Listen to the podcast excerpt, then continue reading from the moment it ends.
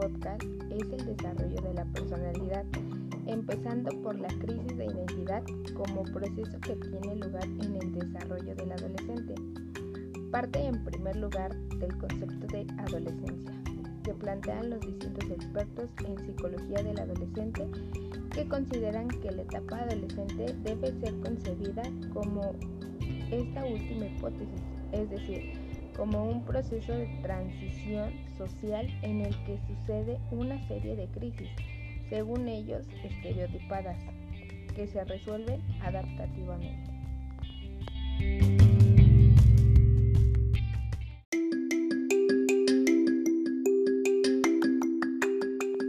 Las etapas del periodo adolescente y el factor sexo.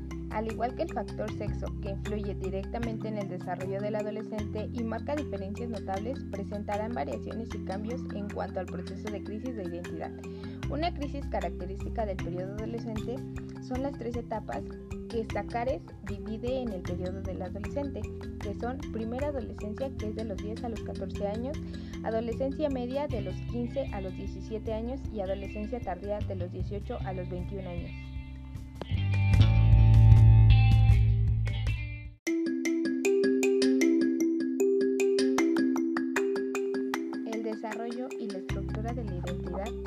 La adolescencia se propone una división del periodo de adolescencia bastante similar a la anterior.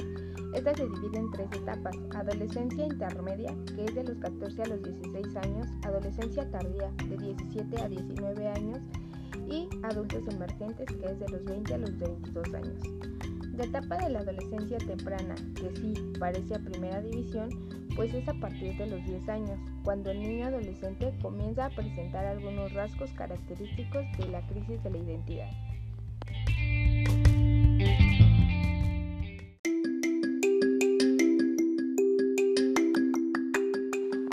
La crisis. Es una crisis que no sufren todos los adolescentes. Esta es la crisis psicosocial. Es propia del adolescente ya que dice que todo adolescente necesita saber quién es.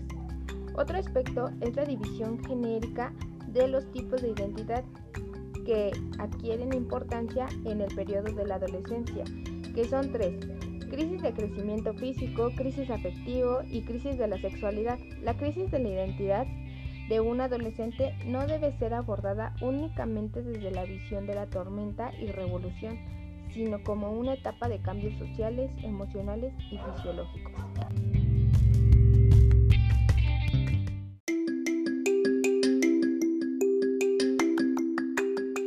Consecuencias de conducta y otros factores de la crisis de identidad.